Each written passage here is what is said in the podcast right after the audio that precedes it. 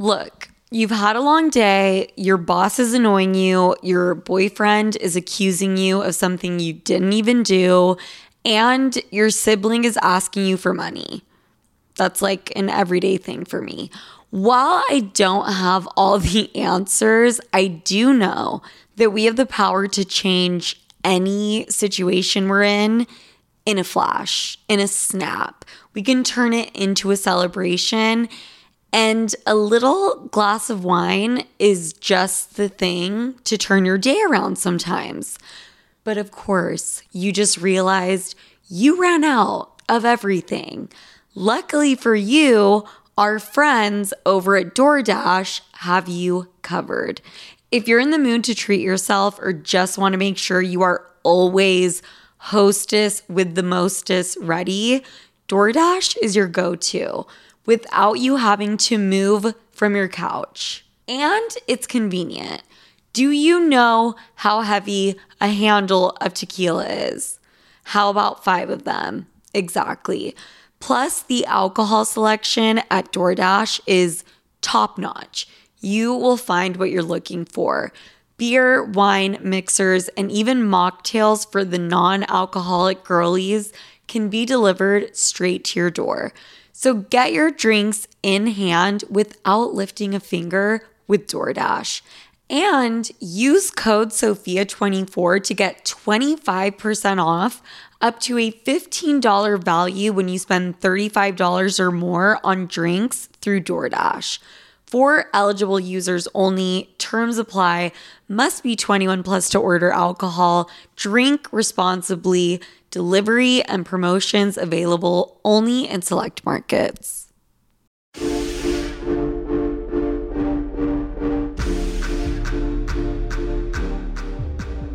Welcome to Sofia with an F, everybody. I am joined by my new friend Shan Boody, which is her Instagram handle. I fucking love that shit. Um, the the full name is Shan Boodram, right? That's correct. For anyone that has been listening to my show, Wheezy from Horrible Decisions put us in touch, and Wheezy was like, "You have to have her on. She's amazing. She's one of the hottest people I've had on the show." By the way. I think I think she's the hottest girl I've had on the show so far. I'm such an asshole. She is one of the most sought after sex educators. She's a dating coach and relationship expert. She has over 40 million YouTube streams and is a best selling author. You're making me look bad already. I'm like, what credentials do I have? Oh, we're basking in each other's glow right now. This is mutual masturbation, and I'm so here for it. I love that. Um, okay, so first and foremost, your IG bio says that you are Dr. Ruth meets Rihanna, which is fucking amazing. Can you tell us about that a little bit?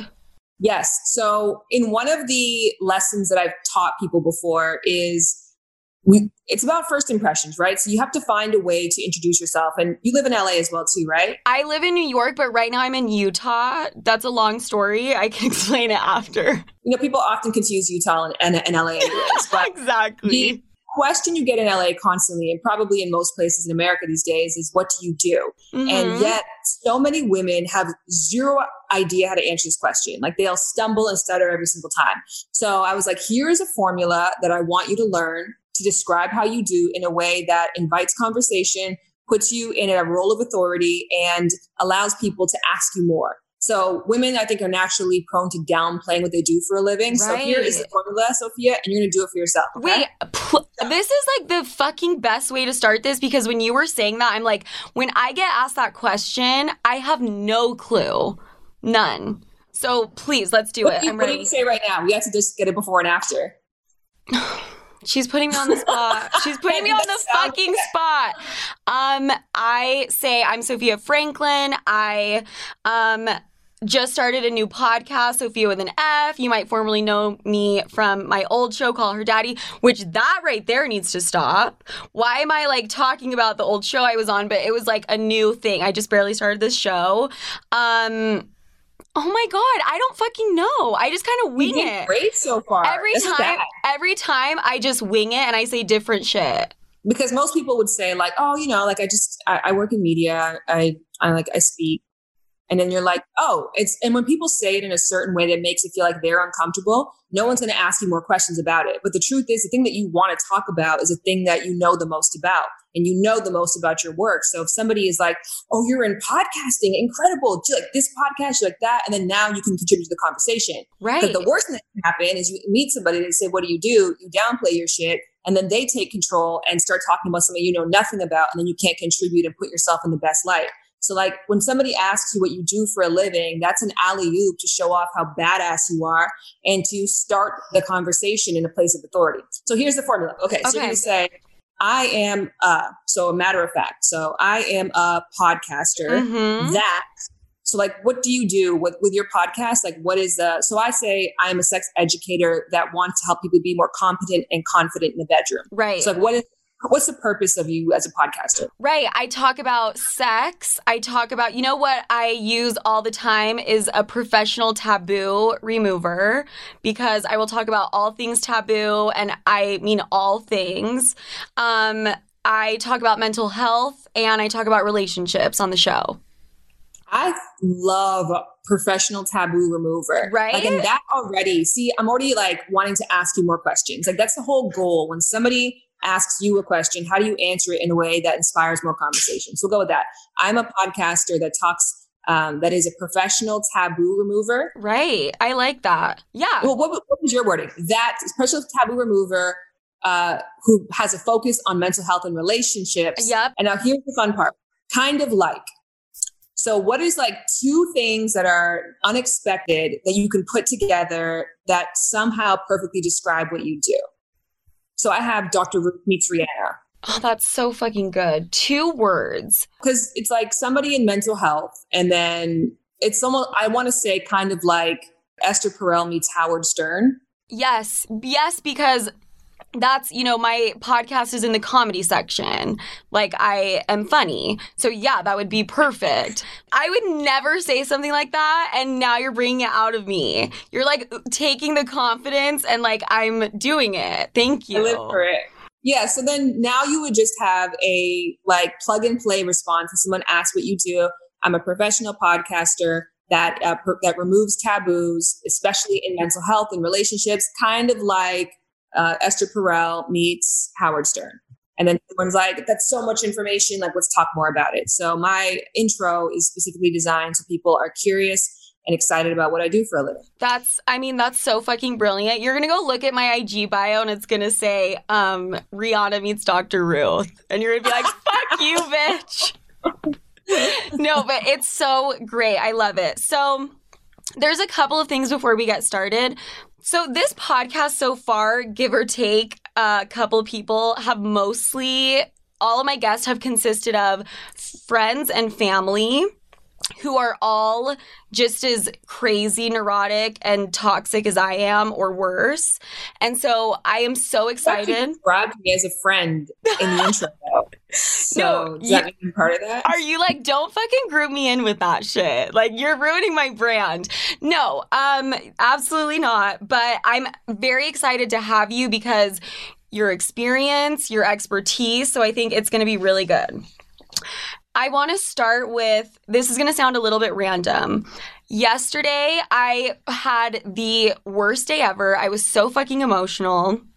I started to think about the concept of self love and self care. And I've never really given it that much thought. And yesterday, I realized I have the most toxic way of thinking about it where I feel like I don't deserve to, you know, take a long hot bath with a face mask and wine and pizza and do the whole self care thing unless I've earned it. Does that make sense? Yeah, it makes perfect sense. And first of all, I'm sorry you had a shit day yesterday. How are you feeling today? I feel amazing today. What a shower can do.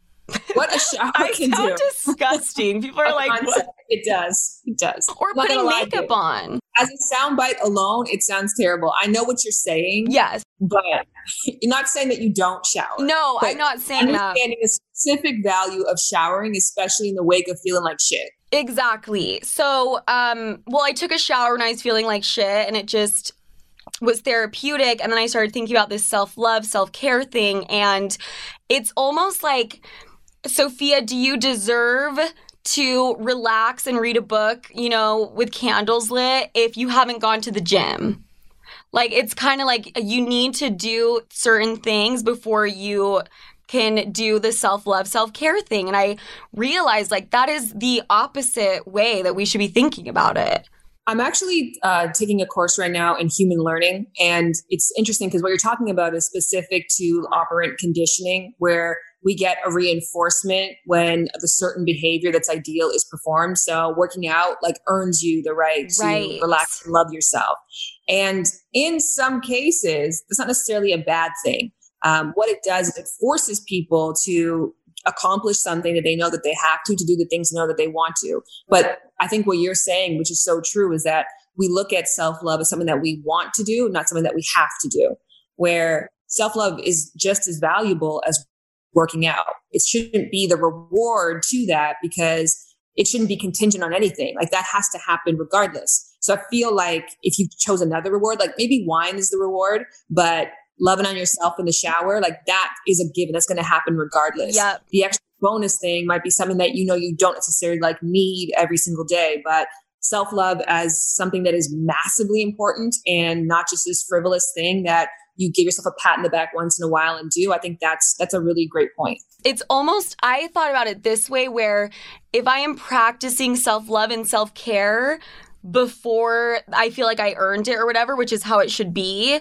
The working out and all of those things and taking care of yourself, I feel like those will also be easier to do, if that makes sense. You know what I yeah, mean? Put yourself in the right mindset. Right. right. So like you almost prime yourself to be more successful and productive when you start the day off first by acknowledging that you're the shit and that you're deserving of care. And I think it like sets a precedent too, because when you start the day like I deserve to be treated well. I deserve to be spoken to nicely. I deserve to be lavished and loved on. Then that's what you expect going forward when you leave the door. So I think that that's a really fascinating concept. Well, yeah, and then that just brought that brought up another idea is you're a new mom.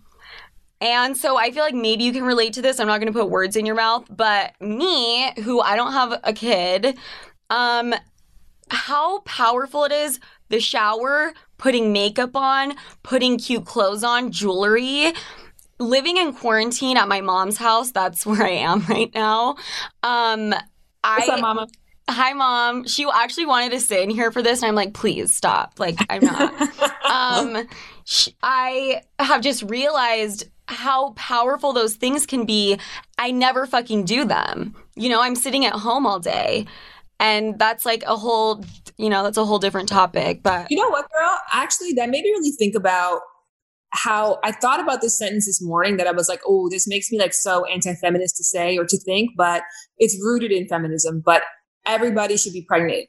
I think everyone should be pregnant once in their life or go through that experience of like intentionally trying to have a kid, not because the end outcome is of having a baby and we're all supposed to be moms, but it's like a lesson in self love and self care because the way that you treat yourself when you feel like a special life is inside of you is so different than how you treat yourself the rest of your life. And it's like, bitch, there's always been a special life inside of you. Like prior to having a fetus in there, there was you. So why is it that you're eating Cheetos for breakfast when you think that you're the only person who's going to negatively be impacted by that?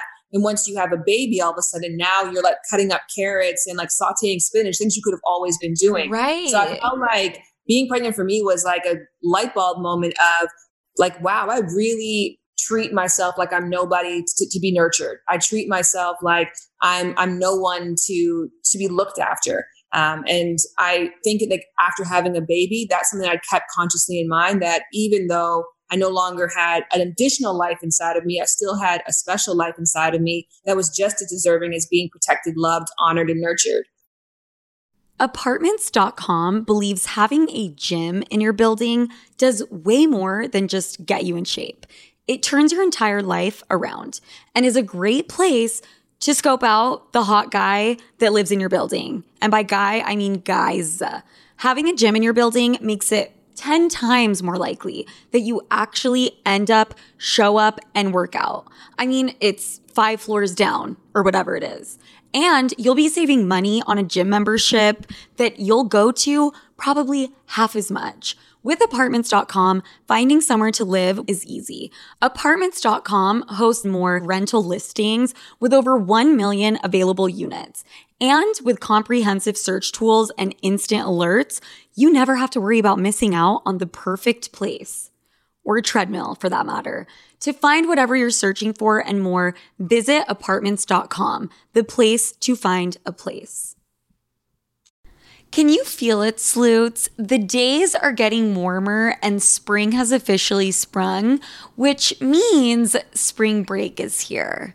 Which, for the older folk, that basically means people are going outside, they're staying outside, and they are staying out way longer. But the thing is, who wants to deal with those post party struggles? I know I don't. I mean, I quite literally and physically can't at this stage in my life. And that's where my spring break essential comes in, which is Taste Salud. Say goodbye to the Sunday scaries with Taste Salud's hydrating drink mixes.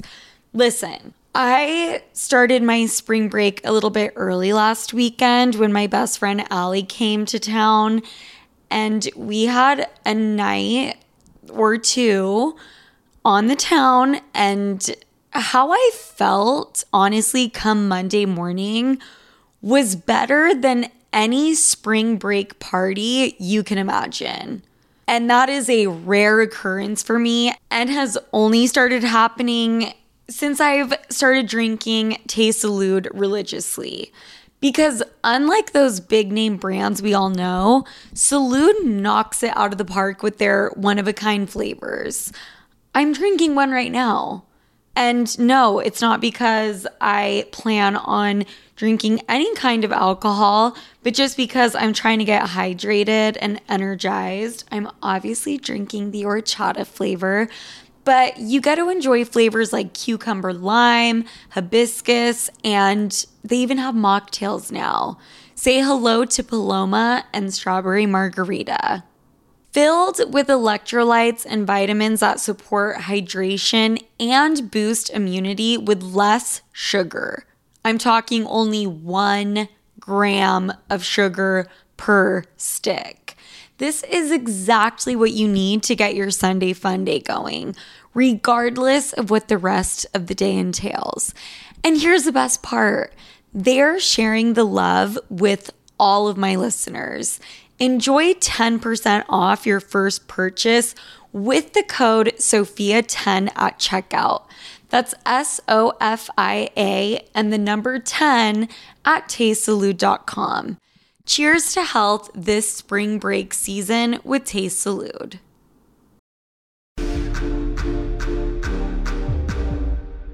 Okay, I want to talk about breakups. The reason why is two people extremely close to me, one of them living in this house. They were both broken up with two days ago. It was the most random thing. And so I'm living That's in why you had a shit day yesterday. Oh wait, yeah. Okay, yeah. See, I'm so out of body. I don't even fucking know like what is making me feel a certain way. Um, so I'm living with someone right now going through a breakup, and I forgot how fucking hard and horrible it is. Like it really is, you know, you know, a minor, maybe major form of trauma for some people. So I want to ask you, with all of your expertise, what advice do you have for people going through a breakup? I would say if you had a heroin addiction and you stopped having access to heroin, how would you behave? And would your behavior to you cue to you that like you and heroin are destined for each other? Or would it cue to you that like that was an addictive substance, it had negative impacts on me, and now I'm going through the natural withdrawals that are associated with having an addiction like that? So it like love is a drug and it is a love is a biological necessity to keep people together. So I always like think about this in terms of like humans are like not that we're not that awesome. We don't run that fast. We don't run that long. We don't climb trees that great. We don't swim in the water that long. Like we are the easiest target. Like we are like the duds of the mam- mammalian community. But what we have in our favor is our ability to connect and work together. And the only thing that maintains people's uh, goodwill towards each other or like a need for me to sacrifice myself in order for your good is like the concept of love. Mm-hmm. And like the mm-hmm. ultimate love is where you like devote yourself to another small being, which is not possible without romantic love. So anyhow, like that to be said, I, you ever watched March of the Penguins before? I haven't. It's this concept where like penguins couple up and then they march to the fucking end of the earth because penguins suck too. Like they're like they can't run fast, they can't swim that great, they can't fly. Like they're really, really like they're sitting ducks. So penguins suck. So the only way that they can actually mate and survive as a species is if they go somewhere that literally nothing else can survive in.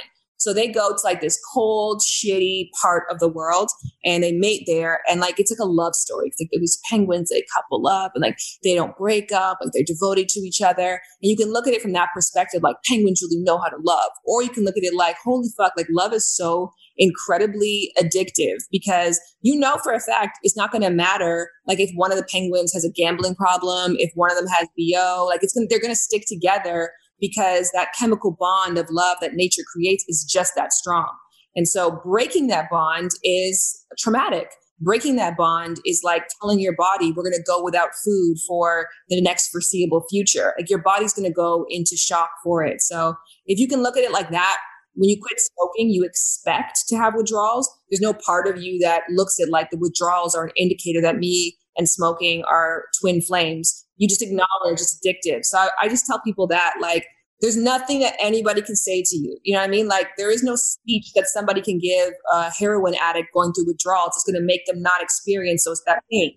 You're going to feel that way. You're going to feel that longing. You're going to feel that loss. It's going to be shitty. You're going to have night sweats. You might have heart palpitations, but you just have to get through that phase and time will help you do it. And then in those moments, just rationalizing reminding yourself that this is part of the process, not an indicator that I should quit on the process. I feel like that's the way of getting through it. I think that's such a good point because um, the person that got broken up with that I'm living with, she said, I just am so scared that I'm going to get super depressed again and all of these things. And I said, that's part of the game. Like that's that's something you just have to you know observe and sit with and that's you know what comes with it. You went through a big ass breakup last year a very public breakup. How did you get through it? Like what was your recipe? Honestly it was so traumatic in so many ways that the actual relationship wasn't at the forefront of my mind. It was like the public smear campaign where I had thousands of people, you know, DMing me to fucking kill myself. Um, I was lucky enough to have like the relationship breakup kind of not as important as all of the other things. Does that make sense? It was it was trauma and I think I blocked a lot of it out. Also, it was so traumatic that I've realized looking back, I don't remember a lot of it, you know? Mm-hmm. Like I just kind of blocked it out. Did you feel like you did anything? Like I'll give like a I went I had a toxic breakup before I met my current partner and it's the same thing. Like I knew that person was like a negative for me and getting rid of them was the best thing. That didn't change the fact that like I longed for them. And so something that I did that really helped me is when I had those like desires, like I have like panic attacks, like I have to reach out to them um, instead of actually reaching out, I would just reread old emails and I made sure that I read them like in their voice so I could hear them. So it felt like we were talking. But in reading those emails, I would also read them in the context of this is why we could never work. Right. Okay. So they were like negative emails type thing. Or it could have just not been like sometimes the emails were like self pitying emails that they wrote. You know, it was just like I reminded myself of the characteristics that they had that ultimately made this like a bad partnership. Because, you know, you know how like you can really miss somebody toxic and the second that you're talking to them, you're like, why the fuck? One hundred percent. You always moment, then they hang up the phone and you're like, oh yeah, like it's just when they're not around. But so if you read those emails with that same sort of notion of like I'm reminding myself why you're not allowed in my life anymore, not invited into this incredible party. Um, I felt like that gave me the hit of reaching out without actually compromising my healing process. Right. That's actually, that's uh, for anyone listening, if you are going through a breakup and you're thinking to yourself, oh my God, I miss them so much. Because that's what we do, right? We look back and we only see, like, we only remember the most positive, like, amazing things go back and read, you know, their texts or their emails or whatever and their voice and put yourself back into what it was like dating them and remind yourself. I also think that, you know, in my instance, and I would love your opinion, do you ever think sometimes the betrayal of what that person did is just so horrific that it makes it easy to not even wish that you could talk to them again or miss them or any of that. Can you give me an example? okay. If I am dating a guy and we have to break up and it's because it's just not the right time, but we still love each other, or, you know, he's just not ready, but he's just the best guy to me, that is a certain instance where I would really it would be hard for me to get over it. Now, if I'm dating a guy and he cheated on me repeatedly, um, you know, talked to me and disrespected me and crossed boundaries that we could never come back from, like called me a cunt or, you know, whatever. You guys use your imagination. I could go down a list. but if it's something like that, and maybe the final straw is like you find out he fucked your mom. Okay. It doesn't need to be that intense, but he was just such a horrific person. And the final straw was you walked in on him fucking someone. Wouldn't that make it easier for you to just move on because it's so crystal clear what a terrible person they are? Does that make sense? It does make sense, but the truth is, it actually makes it harder um, to move on from the person because we're most drawn to pairings. Like we most need or seek out people when we feel like our um, like our survival's at risk, right? So like if you're being attacked by a bear, the first thing you're going to want is like community or people around you. Like you want like allies. And so people who are constantly put in scenarios that feel like they are at risk of their survival. So the reason why people stay in abusive relationships is like it's this weird thing where you are going into fight or flight constantly, which makes you want to be close to those that you love. But the truth is, it's the one that you love who's putting you in fight or flight. So it becomes this really bizarre toxic cycle because they become the only person who can soothe you, even though they're the person who put you at risk in the first place. And so sometimes when you're actually in a peaceful relationship, and you're able to have sound mind and like your body isn't used to going into those like cycles of fight or flight where you need desperately need to be around community or people that are close to you to feel like calm and connect again um, it's easier because you're not going through that like traumatic cycle. So i feel like that, that that's the misconception that the worse somebody is to you the easier it is to leave but it's often the opposite unfortunately. Interesting Hmm, I've never thought about it that way. But a common theme I've recognized is the first thing that people tell me when they, you know, are going through a breakup is I'm never going to find anyone again. And I had this conversation yesterday and I told her that is, you know, t- like mourn however you want, but that really shouldn't be how you're thinking about it. My first reaction, what I try to do is it doesn't matter when I find the next person. Let me do the self love, self care shit and take a fucking shower. yes. Uh, and I think that's what brings you to finding the next person. Uh, I was going to say that, like, sometimes after the worst relationships, the reason why you have the notion that you can't find somebody else is because they literally told you that. Mm. Uh, whether or not like in those exact words, but that was like a, re- a repetition throughout that I, you should be grateful to be with me. You have to put up with this behavior because I'm the best that you can do. I'm the only person who can love you. I'm the only person who would ever like, right. Yeah.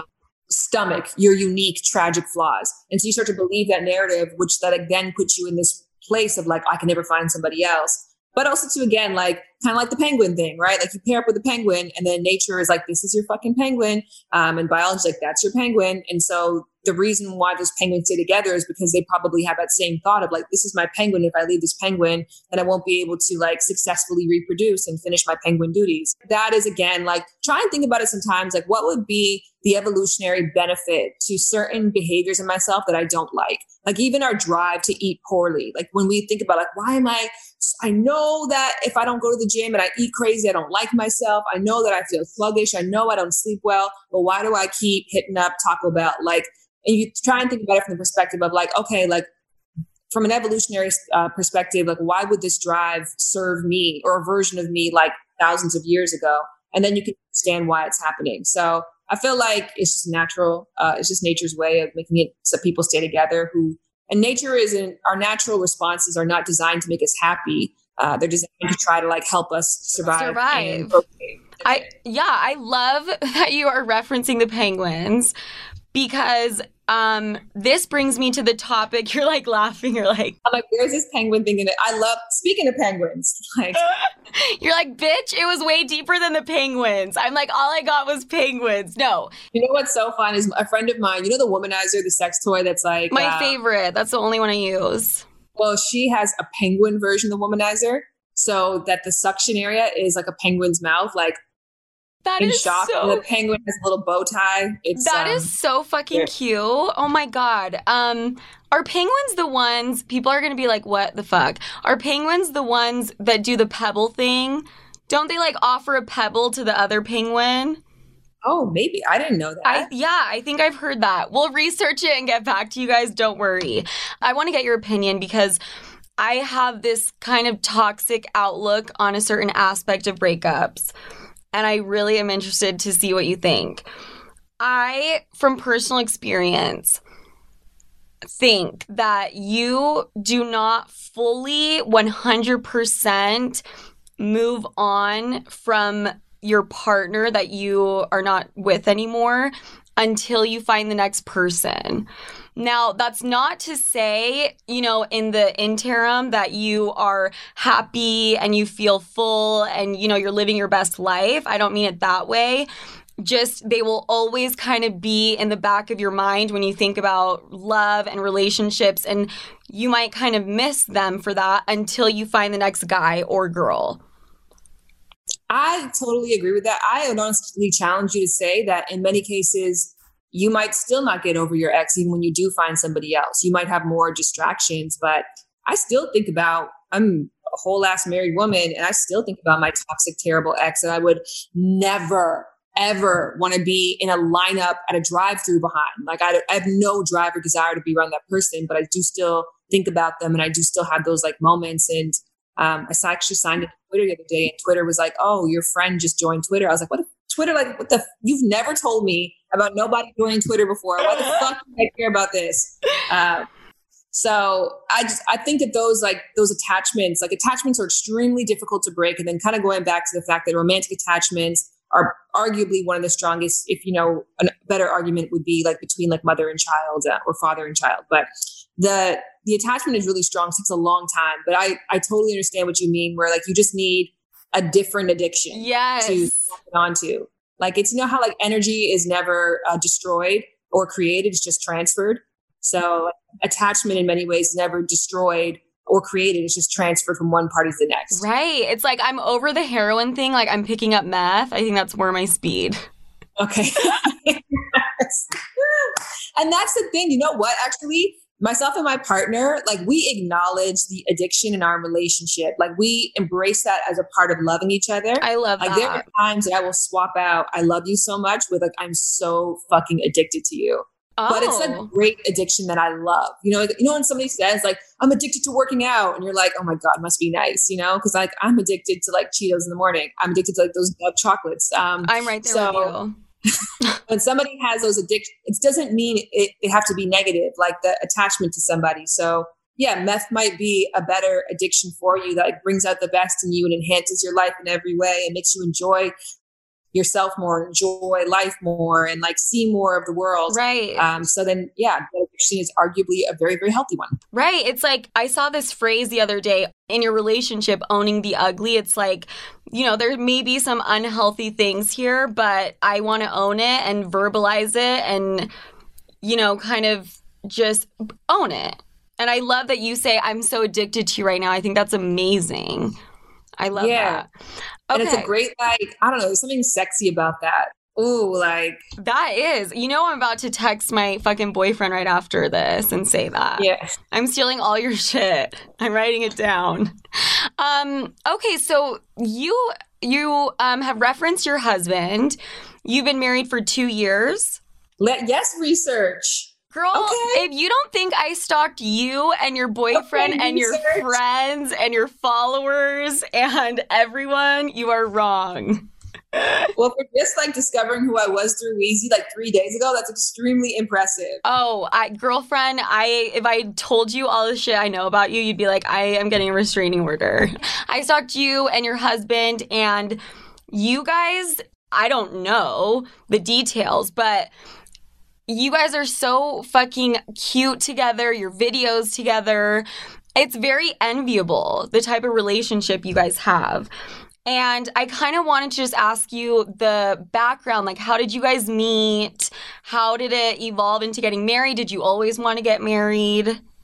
Yes. And girl, you know what? I received that a thousand percent. Cause like I think sometimes people feel the inclination to say, like, well, it's not perfect, or like everyone has their struggle, relationships are hard. Like now, like I worked my ass off for this shit and it's amazing. Just like I would expect somebody who studies finances for a living to have a great financial portfolio and like the IRS to be their best friend because they're on that shit. Like, yes, I study this for a living and I feel like my relationship is a reflection of the work that I've put in over a decade plus. So um, I will say that that like I'm proud to say this is the best part of my life, and my relationship is hands down my greatest accomplishment. But that's just because I worked my ass off for it every step of the way. Like um, I didn't meet my husband until I was like 30. Um, I didn't probably start even having good relationships. He and I started as friends with benefits, and then we moved into an open relationship because I was having an incredible time dating. Because I feel like at 30, that was the first time in my life that I actually started dating well. Before that, I was like dating at the um, expense of myself and my self worth and my identity. And then it was like when I really figured out how do you show up to meet somebody else and woo somebody else while actually like loving yourself more in the process, that's when dating became fun. And then I think non coincidentally, that's when I met my life partner. So with him, it was like we went from like fuck buddies to friends with benefits because I don't think we were friends in the beginning. And then we moved in together. We were roommates. And then we were decided to be in an open relationship. And then we continued on with that title. And then we decided to like get into uh, business together. And then we continued with that title. And then we decided to get engaged. And we felt great about that. Like, okay, cool. Let's see what like marriage looks like. And like, okay, great. We're doing successful at all of these different roles and they're building on top of each other. Let's try mm-hmm. parenthood together. So that's, I think, like the story of my relationship was like deliberate, uh, slow intention setting. And I never ever thought, I never met him and thought, this is the father of my kids. Yes. Uh, even when we got married, I didn't look at him like this is the father of my kids. Um, everything kind of came as as life made sense for it to come next. Yeah. I something stood out to me is you I mean the both of you must be I do not want to say the word woke, but just the fact that the fact that you started as friends with benefits and then the open relationship and then into marriage a lot of people can't even handle that their boyfriend or girlfriend had had sex with someone before meeting them. And so i just think that's a really amazing thing that you guys are just mature enough. I don't want to say mature because everybody's different, but you were able to be in an open relationship. And did that come with any issues at all? Or were you guys just both on the same page, honest with each other, and it was kind of a flawless thing? I think like when it came into an issue, like there was a certain time that um, I was like dating somebody else. And I want to say dating, just like literally mean like I was going on dates. Like that was it. Like it wasn't like a boyfriend or something. But I was going on dates with somebody else when we just moved into a new place. So when you move into a new place, like you're like, where the fuck is this? Where's that? Like, so your interactions are just less loving by virtue of the fact that moving is annoying.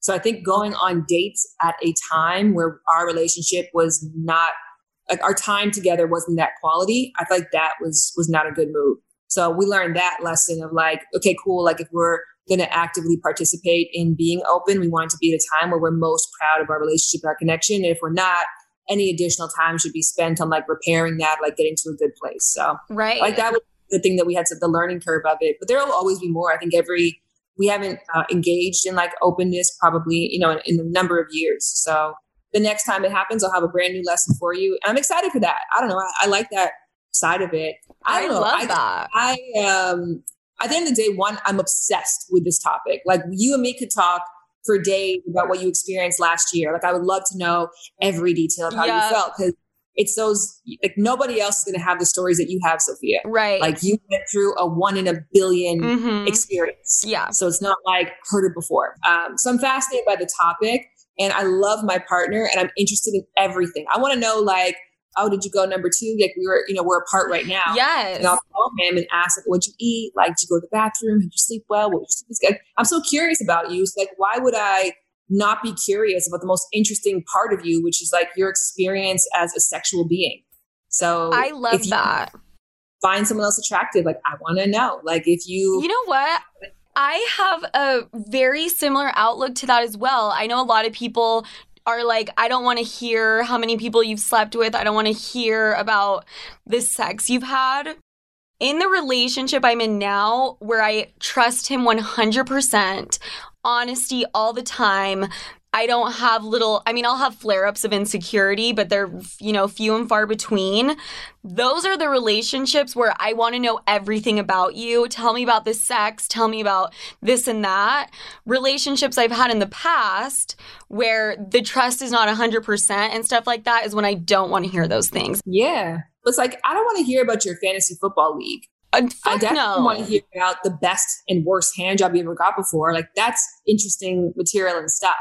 But yeah, I think you made a great point where if you're already feeling insecure and unsettled, almost anything can trigger you.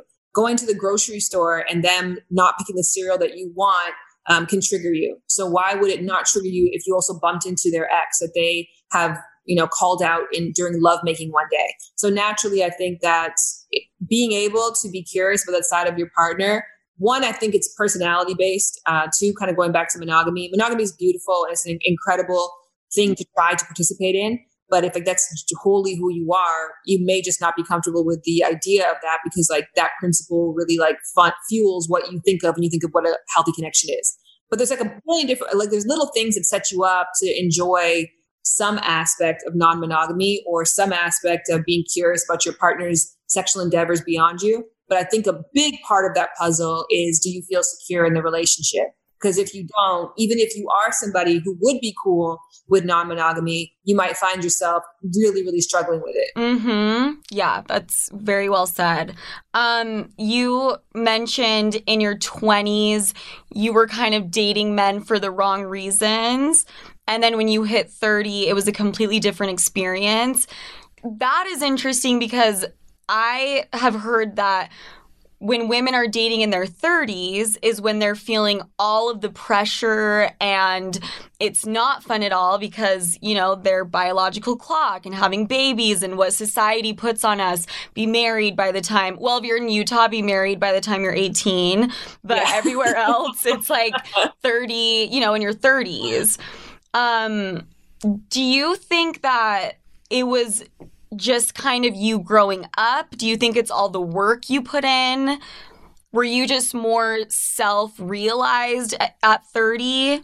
I really intentionally, like, I started uh, as a sex educator in my teens. And the reason I started is because I had really, a really shitty teen sex life and really bad self esteem when it came to my body and no knowledge about pleasure whatsoever. And so I did sex education for me so that I could learn. And when I learned stuff, I was like, oh, this is great. Other people should know that. And sort of similarly, at like 20, I got out of a relationship at 28. That was like that, that had toxic one. And well, actually, I got out of it at 30, to be honest. I moved to LA when I was in, when I turned 28. But then I just kind of stayed in this weird long distance toxic mess of a That's, that's my So- favorite thing is to make sure I'm in the toxic relationship for like an extra two to three years. yes, my exactly. favorite. Like it's fucking ridiculous. like it's done, but like I was, I was still hanging out in the parking lot afterwards. Yeah. But uh, so I, I just, um, I, when I we definitively broke up, I was like, I'm not good at dating. I said it to myself, I'm not good at relationships. I'm not good at dating. Like how at 19, I said to myself, like, I'm not good at sex. Like, this is not working out well. Somebody who was good at this would not be having these like back to back repeat experiences. So I'm like, I'm not good at this. So even though we don't think about dating as an objective skill that you can learn, like cooking, it actually is. You know, it's how do you show up? How do you select the right people? Um, how do you woo people? How do you seduce? How do you make sure that the best parts of you are put forward? And like, I think the biggest switch that happened for me is in my 20s, I was trying to date people that I really liked. And then in my 30s, I was choosing people that I liked myself around. So it just inherently became more fun because I was picking somebody who made me feel sexy and cool and interesting. Um, and through that, I got to be more present for them because I enjoyed the experience of being me. Whereas like I feel like in my 20s, I was picking these guys who I like really thought of as better than me. And then I would be weird or like nervous. Oh my God, I know it well. I know it well. Yeah. And so I didn't like myself. I didn't feel like they got to really get to know me. And it was this weird mix of thing that happened. And uh, it was an unenjoyable experience. Yeah. But I think also what contributed to me being comfortable and enjoying dating in my 30s is that nothing in my life was worked out. So I think people who have that pressure of like, I have to get married, it's because they like have their house already, or like they have their career and they right. have everything else. And like that's the last missing piece. I was living in a studio apartment on the brink of being kicked out of America with my car was the only thing in my name. Damn. Like, no, not being married is the least of my problems. Right. And you fucking come far since then. God damn. That's amazing. Okay, so I want to just quickly discuss you being a new mom. How long ago did you have your baby? November 12th. Oh my, two months ago. Yeah. Oh, wow. Okay. Congratulations, by the way. Thank you. Thank you. You're welcome. Um, I have to ask you a few questions. So, A, do you fucking sleep? Like, do you get any sleep? Yes. Absolutely. You know what, girl? Like, there's things like I, made a video about this saying this that motherhood is one of those things where people say things in absolute truth. So you feel like it's like the inevitable experience. And honestly, like the the baby's a great my baby's great at the human stuff, like sleeping, shitting, burping. Um, she's good at that. She's just not good at relaxing. Oh, she's interesting. Very like very fussy like yeah. gets bored very quickly so like not good like i at first i was genuinely concerned like do you not want to be here like you don't seem to like earth that much and this is really all that there is to to it so if you don't like it like let me know um so everybody's experience is different some people like my baby's so relaxed and chill but she doesn't sleep at all or you know she's a really great sleeper but doesn't latch very well right. so i think I've actually got way more sleep as a new mom than I did during pregnancy, like hands down. I just have to commend you because you speak so openly about your pregnancy and your relationship with your kid. And I think I mean, just like slow clap because there's so many women that they're they won't say anything because they really feel like they need to present a per, like picture perfect type scenario, you know? Has your perception of the world and what's important changed as being a mom? you know what? Like, I'm so, um, I just, I, I like really hate cliches. And so I like hate myself for being a cliche by saying things like, you know, it's just like once you're a mom, you experience a whole different type of love. It's just, it's just different. You know, like you probably don't understand if you don't have a baby. Like I just uh-huh. don't ever want to be that person. Right. I feel like it's the same world. It's maybe certain things are accentuated. Like it's almost it's the same world, but just on vacation. You know, when you're on vacation, like the food is more exciting, everything's a bit more fun. You just you just you sleep a little bit better for the hope when the hotel pillows are like hitting. Like I don't know why, but it's the same world. I'm just like I feel like I'm on like vacation mode a little bit, where everything just feels like a little bit more vibrant. Okay, well I'm getting pregnant tomorrow then. Okay. I know. Um, the world's still great. I loved my life without. I would have had an amazing life if I didn't have a kid, and I would have been like happy to do that. So like it's a beautiful choice to decide like just me is enough. I'm enough of a baby to look after. Of so course. I don't ever to, like perpetuate the feeling the, the, the message that like you can't like live life to the fullest or experience love unless like you're a parent. Yeah, it's similar to a relationship. It's it should be an addition, not, you know, to complete you type Yeah. thing. Yeah. But don't get me wrong, sometimes it's great. Like Esther Perel talks about this, how a lot of people like have this negative perception of not being your full self before you get into a relationship. Because sometimes a relationship can be the thing that you need to become your full self. Like your mom's case, sometimes having a kid is actually the thing that you needed to like become the person that you're proud of. So not, there's no wrong way to like level up your life. Yeah. Um, That's a great point too. There's no wrong way to like go about any of these things. You know, we're human. Sleuths, the weather is getting hotter and hotter, and so am I. And you know what that means? It's time to be outside constantly. I am here to present and invite you to Live Nation Concert Week. From now until May 14th, get $25 tickets to over 5,000 summer shows. That's up to 75% off a summer full of your favorite artists, like 21 Savage, Alanis Morissette. Oh my God, the flashback, the nostalgia, Cage the Elephant, and so many more for way less. Seriously, this might be the best deal I've ever come across. What is better than getting ready with your friends to the music you are about to see live? And then meeting a cute guy at the show and dancing the night away on a warm summer night? There is literally nothing better than that. I know I will be in attendance for sure.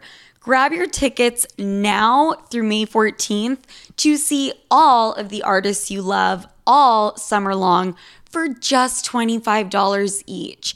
Visit livenation.com slash concert week to buy now. That's livenation.com slash concert week to buy now. Excited about this one, guys. I'm getting in my grown woman bag. I'm entering my wifey era at full speed, and no one can stop me because I've been investing in myself and in my kitchen. I used to buy the absolute cheapest cookware I could possibly find, and mm-mm, mm-mm, not the move.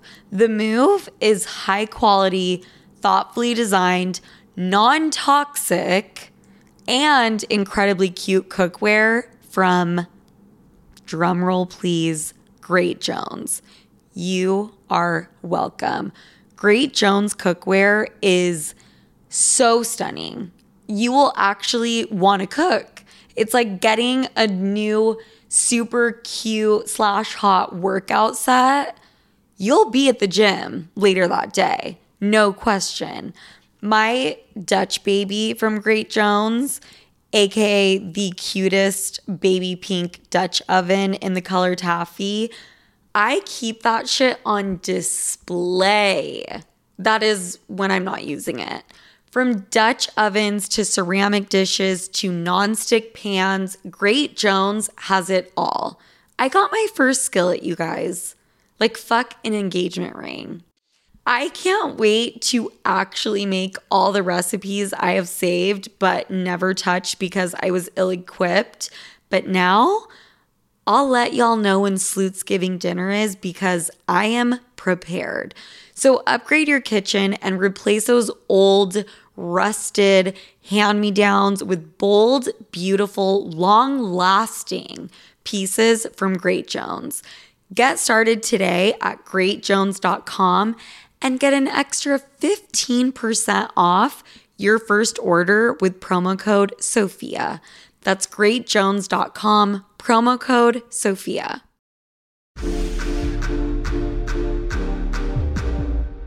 So let's go into listener questions. These are rapid fire. So the first question help. What should you do when a guy spits in your mouth during sex? I'm so into it, but do I lick my lips after, talk dirty, or just make a sexy face? Help. Ooh, you know what though? Because you're so into it, I feel like the natural response is the best response. You got to think about what you want to do when you don't like something, because now you have to figure out a way to like strategically uh, dissuade that emotion. So if you like something, first of all, even just saying like that was fucking hot. Yeah. Because now you're reinforcing a behavior that you like. Um, or they spit in your mouth and you like that. So a way to reinforce that is to do something you know that they like to them. So I feel like that's not a problem because yeah. you liked it. Do what do whatever feels like, oh, thank you. Right, Whatever I agree. It's like all all of the above. Do you know, do whichever like comes naturally. If you want to lick your lips, that's hot. If you want to spit it back into his mouth. Sexy, a big wet kiss afterwards, right. taking a bit and then giving oral like Yes, yes. Get creative and be yourself. I think that that's really good. Um okay, next question we kind of talked about this, but hi, Sofia. I love your podcast. And I'm wondering if you could talk about your favorite sex toy or what to know about them. I'm 19 and really confused by them and how expensive the good ones are. Help from someone as experienced as you. They're talking about me, but you're more experienced, so thank God you're here. Would mean a lot. I don't really have any friends I could talk to about this. So, well, you already gave your favorite toy. Womanizer, 100%. I was going to say the vibrator has never worked for me. I've tried on multiple occasions, different kinds. I think the vibrator is a more difficult sex toy to navigate because it comes in thousands of different forms. The womanizer does as well, but it's kind of the same concept. It's the suction cup clit stimulator thing, you know? So I would say womanizer would be my if I could suggest anything. Um and then how expensive the good ones are. Do you think you can be cheap when it comes to sex toys? Because I the could, best toy I've ever had, hands down, was a shower head. Um, Same. So that wasn't, you know, all the expense. I think water is a great tool to learn about additional pleasure um, items and like what you want out of them. So I always ask people like, because a lot of people started masturbating with water to begin with, like, what was your technique? And so some people are the kind who they turn the faucet on, they put their butt all the way to the base. I was like just gonna say that underneath the bathtub faucet, I would go underneath. This is how I had my first orgasm. Spread my legs and do it that way because I didn't have a shower head. Yeah, but you like that's that would be way too much pressure for me. Like that would be overwhelming. Like even if I I've masturbated before in hot tubs, I don't ever go right on the like jet stream. I'll always go a little bit to the left or right. And that's why I like shower heads is because I never did pulse, first of all. I don't know what serial killers out there like pulse. I know every sex toy has a what, pulse method. What is that? You know, pulse is when instead of like vibrating, it's like eh, eh, Oh eh, yes. Oh my god, right? I'm like maybe for foreplay, but there's no way I'm coming with that. No, I need like the direct, constant, consistent stimulation. So I think try getting like a good shower head to start and then see what setting, get one of those shower heads that has multiple settings and then see which one gets you off. And then that will help you buy the right sex toy for you without wasting money. So even if you do have to buy an expensive one, because to your point, Sofia, a lot of people go down the rabbit hole of buying rabbit hole. The uh, rabbit, the rabbit yep. What mm-hmm. I was doing there a lot of people go down the rabbit hole of just like buying sex toys off of friends' recommendations, but like your friend doesn't have your pussy. So before you make any type of monetary investment, I would start with water, which is free. Um, yep. if you can invest in like a $25 shower head, do that and then see which one's great and then drop the 200 on like the fire ass toy that is exactly what you need. Yeah. And I mean, as with anything else, look at reviews, you know, people, there's so many reviews out there. Uh, excellent. Okay. Next question. Um, this is great. We're both going to thrive on this question, I think. At least me. Sofia, I have a bad case of self sabotaging. You're like, bitch? I'm saying the old you will maybe be able to relate. I have a bad case of self sabotaging. I don't allow myself to be happy, and I can have a great thing going on with someone, and I'll just completely ruin it for fun. I know we're living in a pro toxic time and it's okay to be a fuck girl, but I've taken it too far. I find myself hurting completely undeserving guys. Am I just a cunt or do I need to get help? This may be stupid, but it's really messing with me, and I feel like I'm not the only one who feels this way. When I'm in a relationship where everything is going great, I start to come up with reasons why it shouldn't be and why it's not. he's doing something shady. Um, he's hiding something. There's something wrong here. And I will, you know, start a fight or I'll want to look through the phone and it's self sabotage because there's no reason or rhyme to why I would assume that.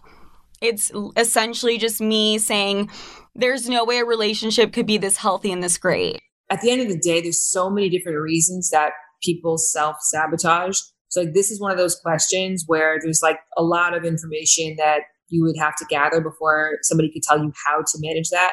Have to like as much as it's a cliche answer here, like a, a therapist is a great uh, tool in this case. And therapy is accessible these days. You can just text a therapist if you don't want to actually go into a brick and mortar or you don't feel comfortable on a video option. So I would treat yourself if you're like committed to figuring this out. I would I would treat yourself to talking to somebody where you could just tell a bit more of the story or Sofia, I mean, maybe she can call you up and give you the backstory, and then you can be like, okay, here's what you actually need to do. Yes, right. I think, you know, my just quick basic answer is the fact that she's aware that it's self sabotage is amazing because that's, you know, in itself, just being aware of it is half the battle. And then I think when you're having those feelings, of oh my god i want to like hurt this guy or ghost this guy when he didn't deserve it is maybe just take a breath and just realize when you're about to do it type thing. But being aware is the first part. Okay, this is our last question. Hi, I'm a senior in college and I'm kind of over having drunk hookups and one night stands. Can you talk about how to start casually dating guys without it leading to sex and taking it slow before jumping into bed with him? These one night stands lower my self esteem and I want to start actually dating some guys. So I am pro fucking on the first date. What's your stance on that? I am pro fucking on the first date if you're a pro. Like, in order to override your biological tendencies and the social conditioning that's placed on a lot of women, whether or not they accept that social conditioning or not, you have to have a ton of awareness and you have to have like a ton of clarity. It's like, am I would I suggest that like someone take heroin unless they completely understood what that drug was, what the effects are going to be? And so when you start to feel those pulls, you like biologically understand what's happening in your body. So a lot of people are not, they don't have enough emotional regulation in order to engage. It's a pro activity. I wouldn't suggest that you go and drive a NASCAR if you're not that great at driving to begin with. So you're great and you have a lot of self control and a lot of awareness of yourself, then 100% I'm pro having sex in the first date. If you're not, it's probably better um, that you give the benefit of time. I love that fucking answer. Like, it's just point blank. If you're not a pro, then don't do it. I think anytime I've gone into a date or a hookup, I am like, this guy may never talk to me again. He might ghost me. It won't go anywhere. And I'm fully prepared for that when I go into things and you give that's the thing too it's like it's about managing expectations right so if you're aware and you're completely okay with this not being anything beyond what it is you're never going to overinvest more. Like you don't ever go to a restaurant for a single meal and like pay for five meals. You just pay for one because you're like i'm here for this one thing. So think people make the mistake of doing of going into these like one night stand esque scenarios over investing and like giving more of themselves and then leaving feeling like they got the short end of the stick. But it's like, you, why did you go to Subway and pay for like a five course meal? We know you're only gonna get a sandwich in return. I love that analogy. And you're now trying to like make up the money that you lost. So that's what I mean. Like you have to be so incredibly self aware in order to successfully navigate those relationships. And it's okay if you're not there yet. Mm-hmm. So she wants to know how to take it slow and not jump in bed with them to me, it's self I mean, it's not self-explanatory, but you don't go up to his apartment after. That's an easy one. I mean, just you just tell them no, you know? I don't Yeah, and you know what, Sofia? As much as you're saying that, like it's, it's like, hard to do. No.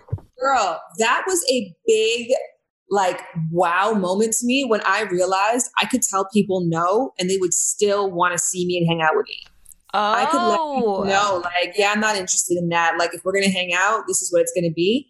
And they still showed up. Or I would have a great date with a dude, he would come back to my place, we would make out, and I'd be like, ah, the makeout's all I really wanted. And so I'd stop it and be like, nah. And then don't get me wrong, they would persist for hours. Like I got my uh, I got eaten out so many times by dudes who were like trying to persuade me to have sex with them, but I'd already been clear that wasn't going to happen.